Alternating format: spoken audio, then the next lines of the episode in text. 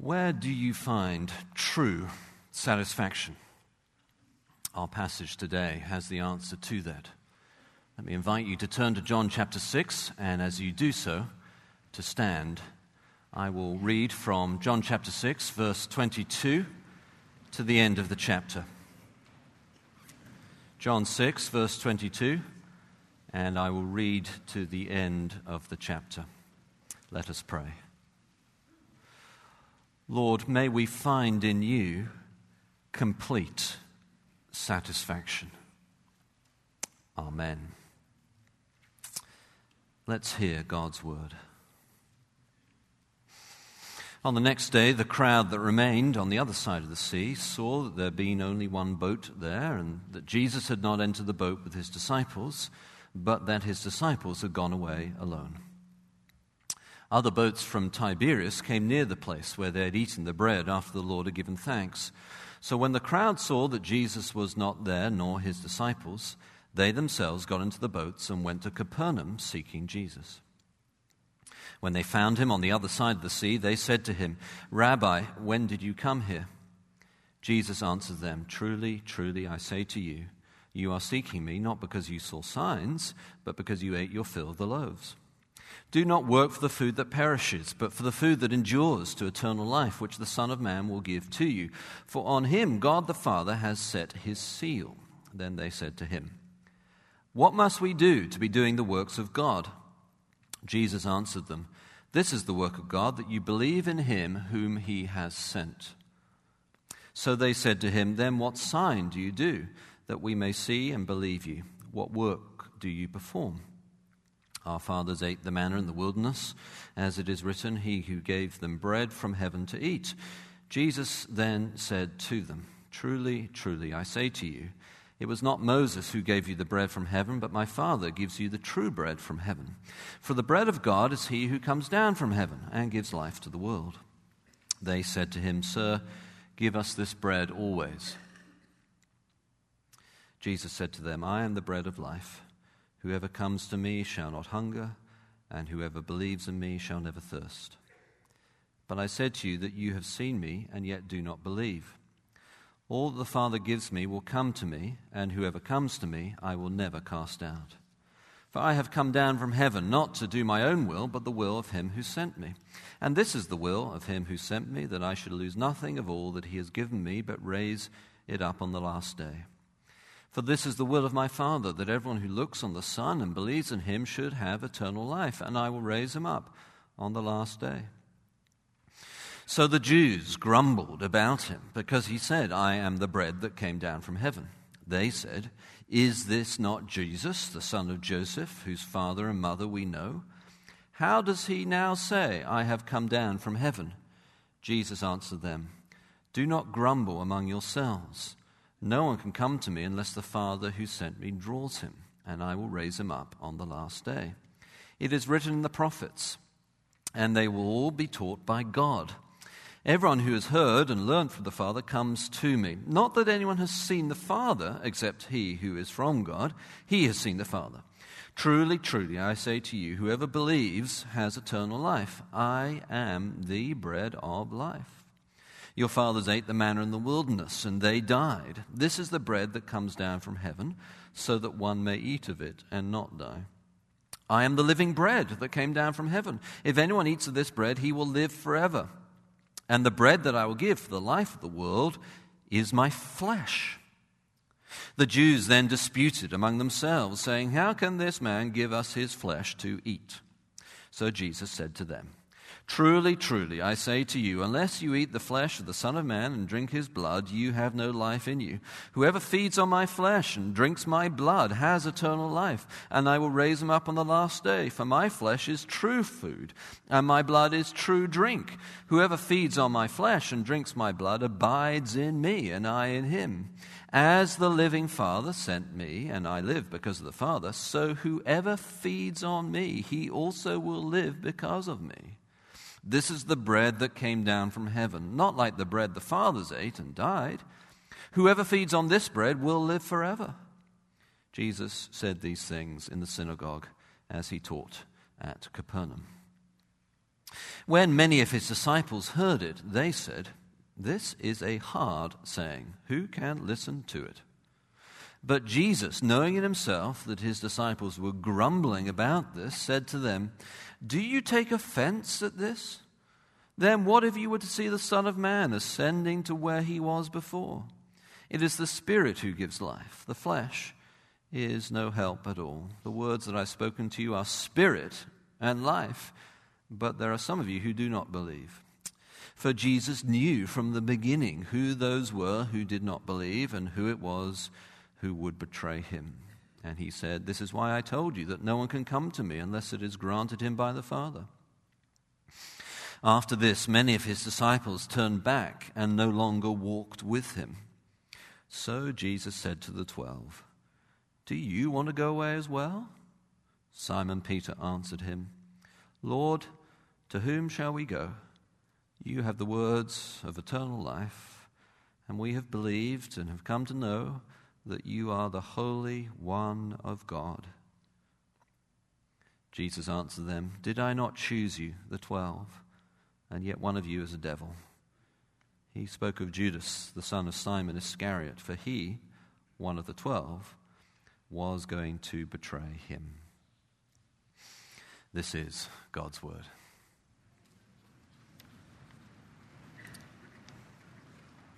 Well, it's a great joy to be in church together as we enter the Advent season.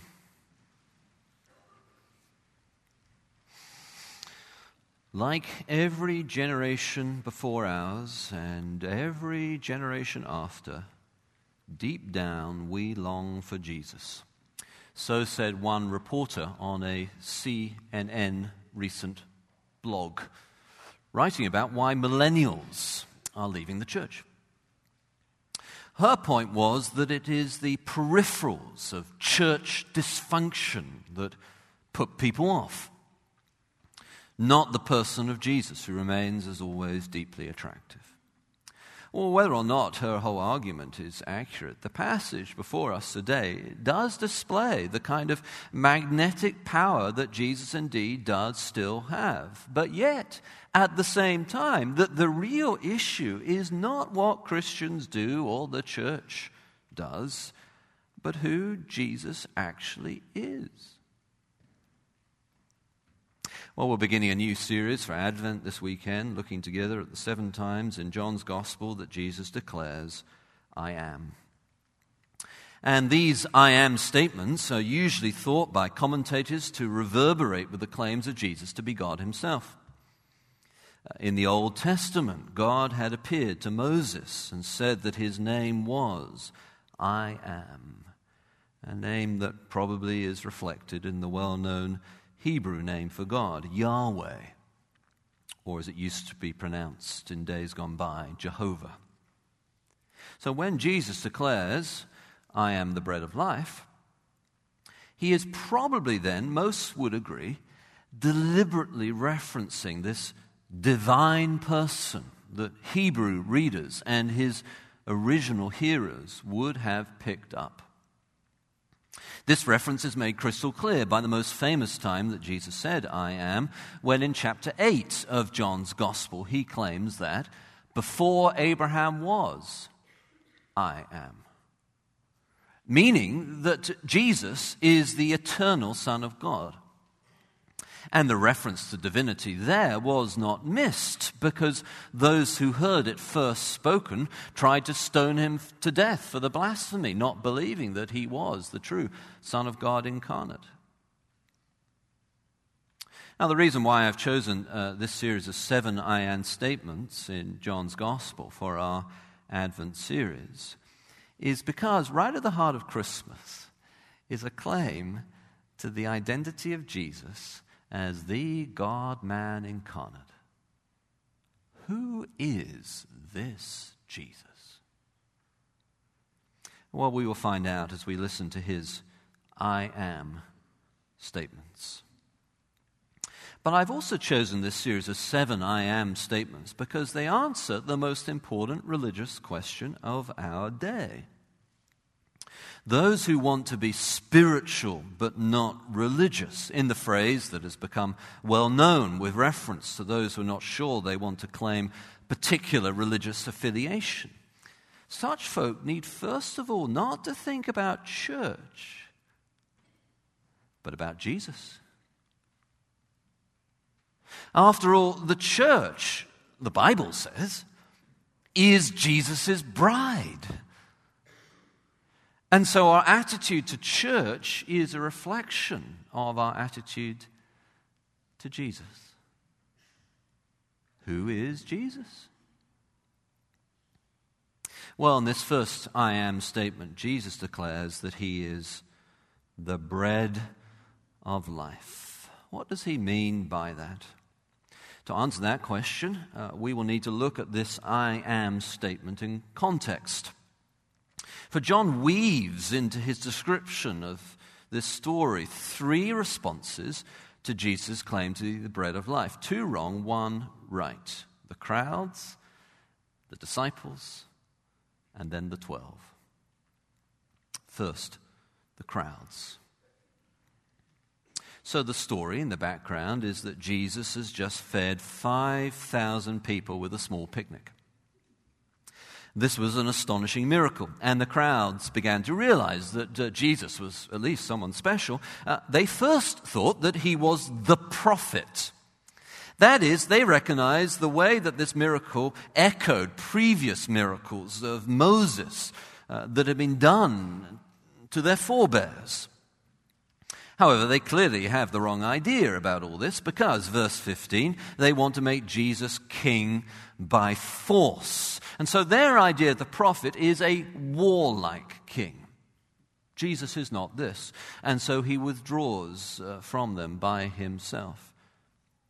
Jesus' disciples decide to cross over the lake, that is, the Sea of Galilee verse 16, no doubt wondering where Jesus had got to and thinking that he might have gone back to Capernaum, which it seems was their early base of operations for their ministry. Suddenly, a great storm grew up. And then they noticed Jesus walking on water.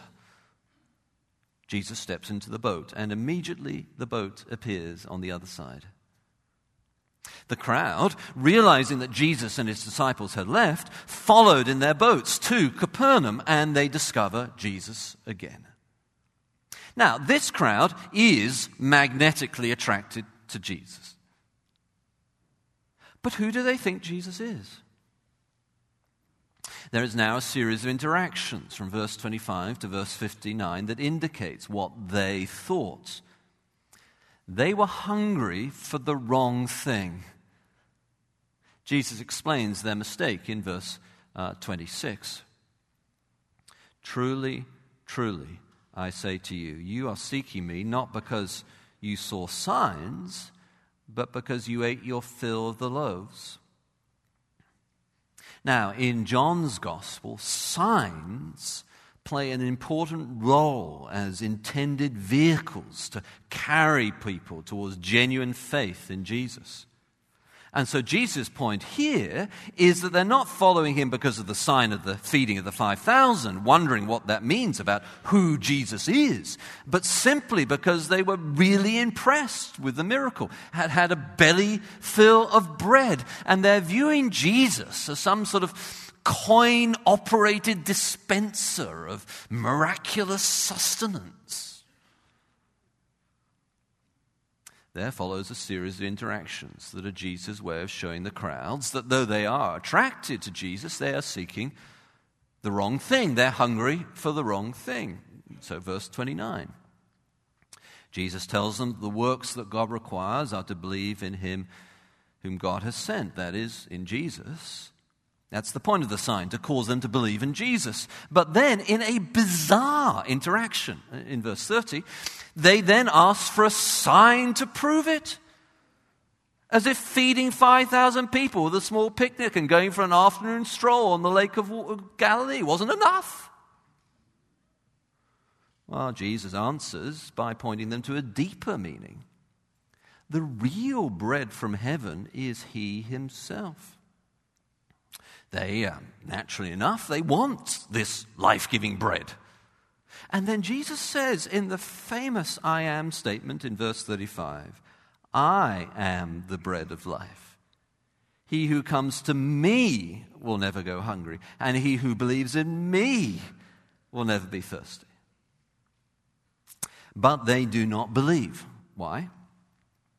Because the Father is not drawing them to himself. Whereas all that the Father has given Jesus, he will never lose. Again, the, the point is to believe in who Jesus is. Jesus says, For my Father's wills that everyone who looks to the Son and believes in him shall have eternal life, and I will raise him up at the last day.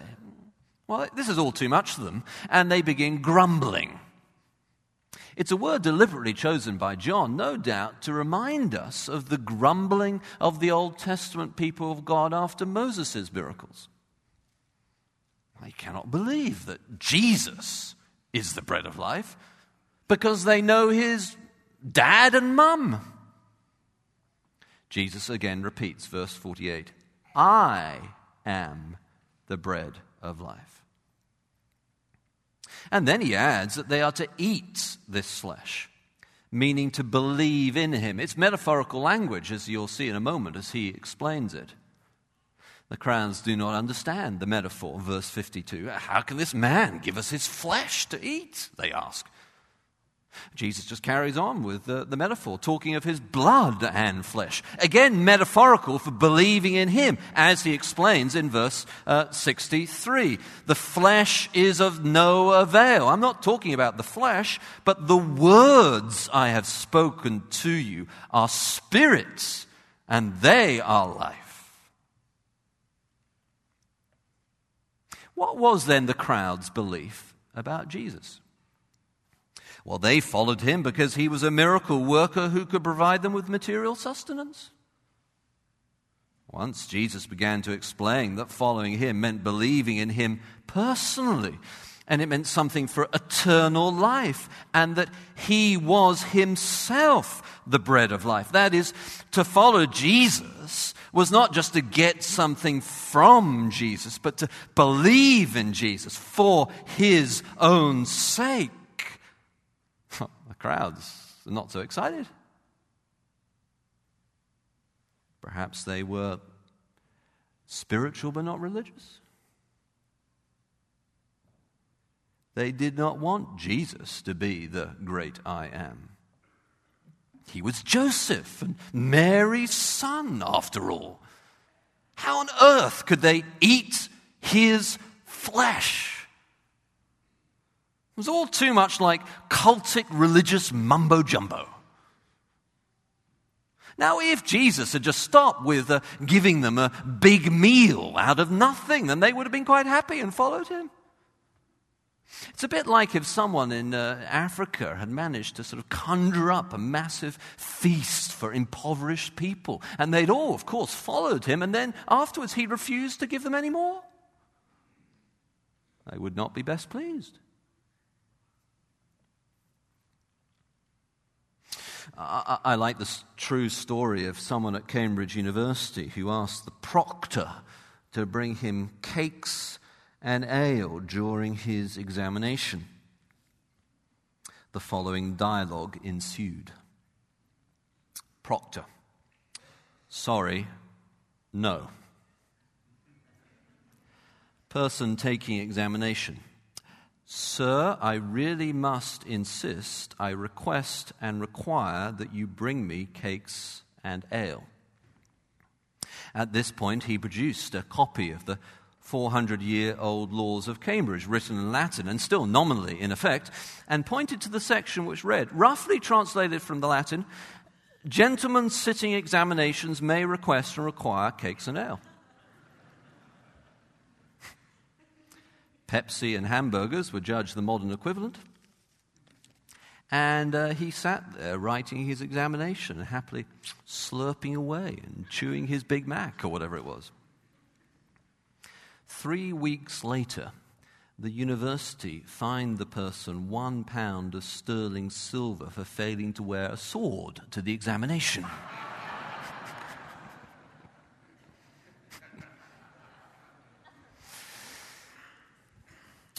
Sometimes people find Jesus dissatisfying. Not because he is, but because they're looking for satisfaction bread, drink in the wrong places.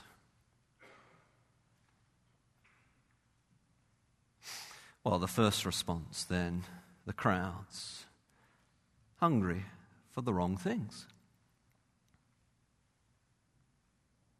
Second response, the disciples. Well, once again, John carefully weaves this into his story, and you'll find their response to Jesus' I am the bread of life uh, statement in verses 60 uh, to 66. And you'll see there that they find Jesus' teaching too hard.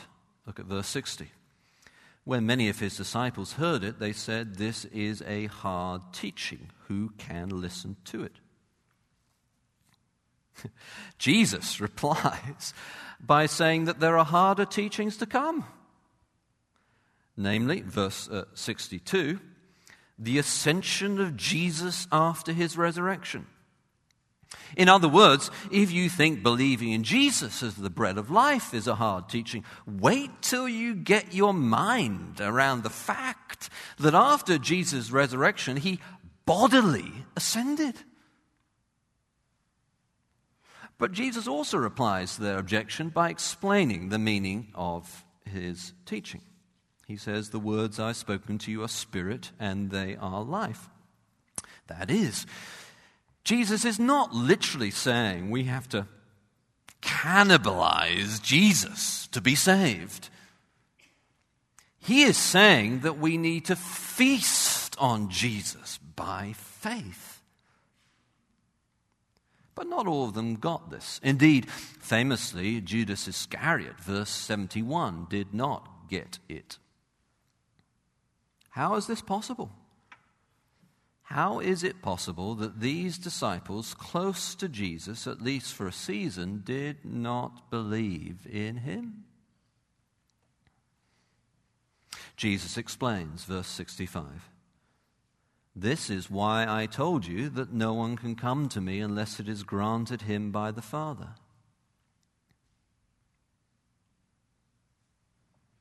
Sometimes people find Jesus' teaching too hard, not because it is, but because they do not understand that his word is what gives life. I quite like how Napoleon Bonaparte once put it. He wrote this I know men and I tell you that Jesus Christ is no mere man. Between him and every other person in the world, there is no possible term of comparison. Alexander, Caesar, Charlemagne, and I have founded empires. But on what did we rest the creation of our genius? Upon force Jesus Christ founded his empire upon love. And at this hour, millions of men would die for him.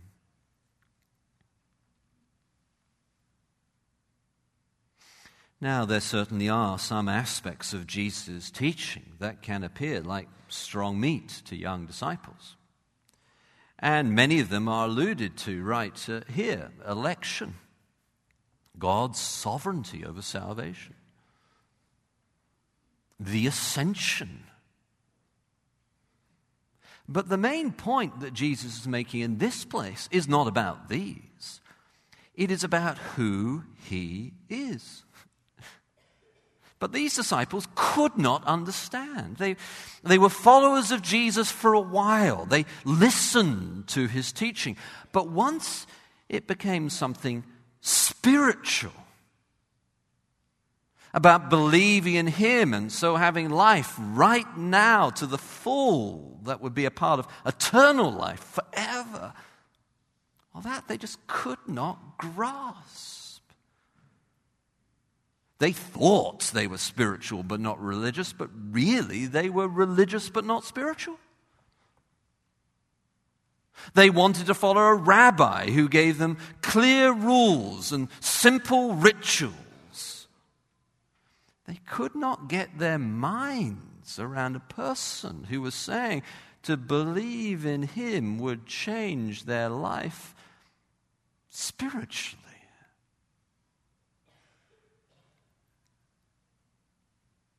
If the crowds reject Jesus because they're hungry for the wrong things, disciples sometimes reject Jesus because they find his teaching too hard.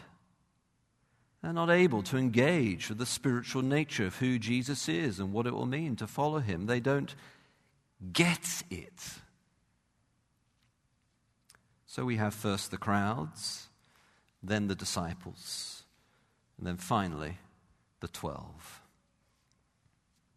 So Jesus then, in the story, turns to the 12, the inner core of his discipleship team, specially selected by him. And in a touch of his wonderful humanity, asks plaintively, Do you want to go away as well? The others were wandering off because they were hungry for the wrong things or because they found his teaching too hard. But these 12, would they be loyal to Jesus? Now, of course, much of this passage is explaining the divinity of Jesus as the great I am. But here is a touch also of his humanity. He longed for their companionship and friendship. Well, Peter then answers with brilliant insight, verse 68 Lord, to whom shall we go? You have the words of eternal life. That is, who else is there? You have the words of eternal life. And we have believed and have come to know that you are the Holy One of God. Peter believed Jesus for who he truly was God's Holy One, the anointed King, the great I am. Now, he may not at this point have been able to understand everything about the incarnation that you find, say, in a greater later confession, like Philippians chapter 2, uh, theological depth there. But Peter knew Jesus had the words of eternal life, and he knew that Jesus was the Holy One of God Himself. Now, what generates this admirable confession of faith is that Jesus calls the question. So, his request in verse 67 that they do not want to leave him is not only a touch of humanity on the part of Jesus, it's also a calling of the question. This is the thinking behind C.S. Lewis's famous description of the real options open to us. A man who was merely a man and said the sort of things Jesus said would not be a great moral teacher. He would either be a lunatic on a level with the man who says he's a poached egg, or else he'd be the devil of hell. You must make your choice. Either this man was and is the Son of God, or else a madman or something worse. You cannot you can shut him up for a fool, you can spit at him and kill him as a demon, and you can fall at his feet and call him Lord and God. But let us not come up with any patronizing nonsense about his being a great human teacher. He has not left that open to us, he did not intend to. You see, people follow Jesus when they come face to face with the question of Jesus and realize there is no one else to whom they can go. The first response from the crowds, hungry for the wrong things. The second response from the disciples, who found Jesus' teaching too hard. Third response was from the twelve. You, Peter said, have the words of eternal life. Well then, is our response to Jesus? More like that of the crowds, the disciples, or the twelve?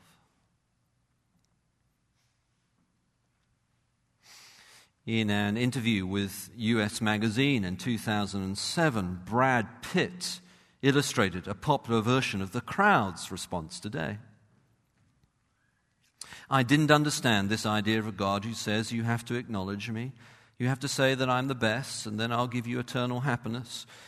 If you won't, then you don't get it. It seemed to me to be about ego. I can't see God operating from ego, so it made no sense to me.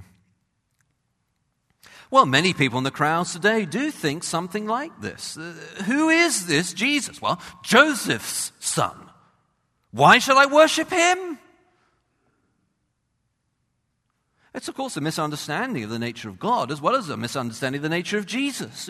We as humans cannot be the center of the world. Only one person can rightly and healthily occupy that place of worship Jesus.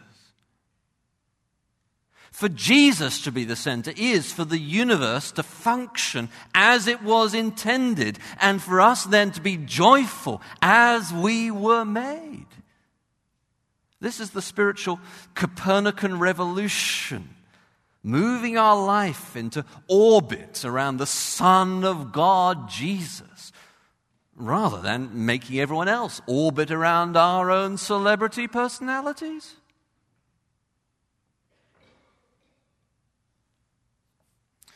If we find ourselves tempted by the crowd's perspective on Jesus, remember this. He who comes to me will never go hungry, and he who believes in me will never be thirsty. Jesus offers us not less than we fear, but more than we dare hope.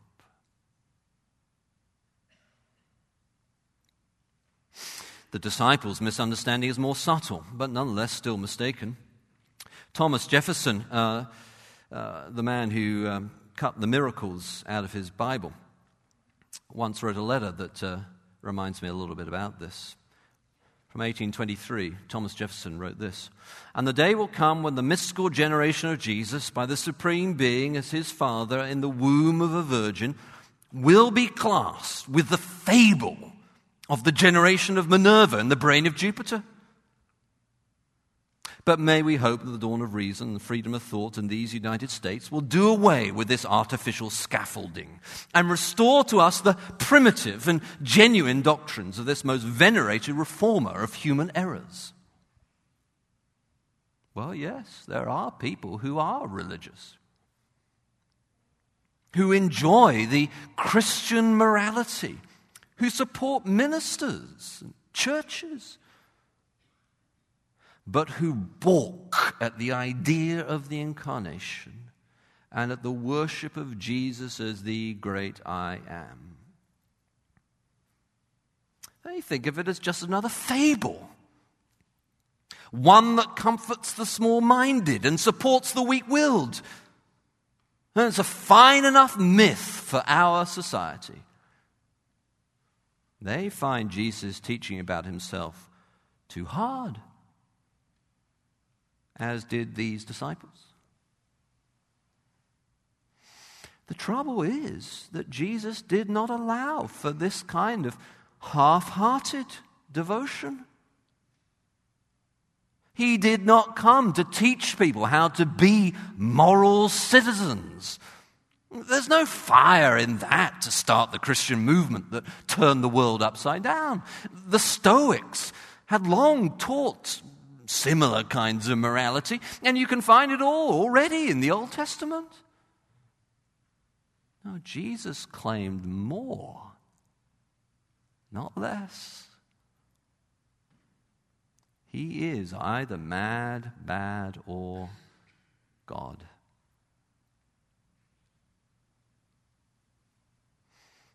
Then there's the twelve.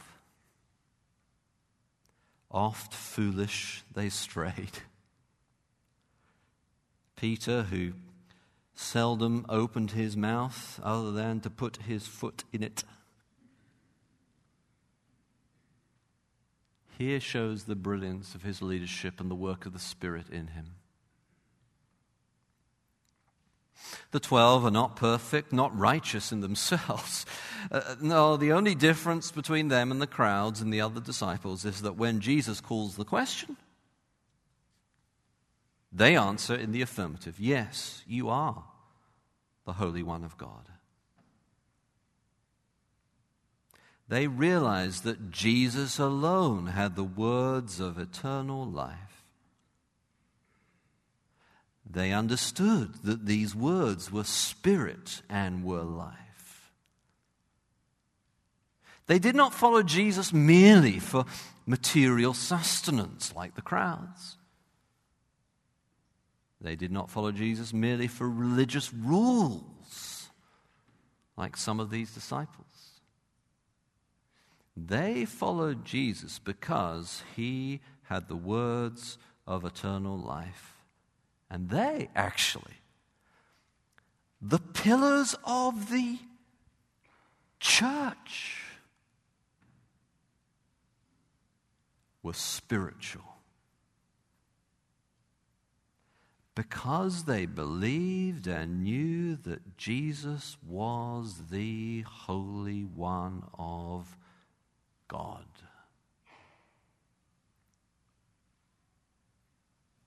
Let us pray together. Our Lord, we pray that you would help us to make the same confession. Would you, by your Spirit and according to your will, so work in our hearts that we would not be blind to the real meaning of your signs, that we wouldn't mistake them for simple material provision or getting out of you what we want. We pray also, Lord, that we wouldn't simply be religious and go to you only for your teaching and then find that when we really listen to what you're saying that it's too hard, too spiritual, too eternal you make too great claims about yourself as the great I am. Instead, would you so soften our hearts that we would confess and live out the truth that you are the Holy One of God and that you have the words of eternal life.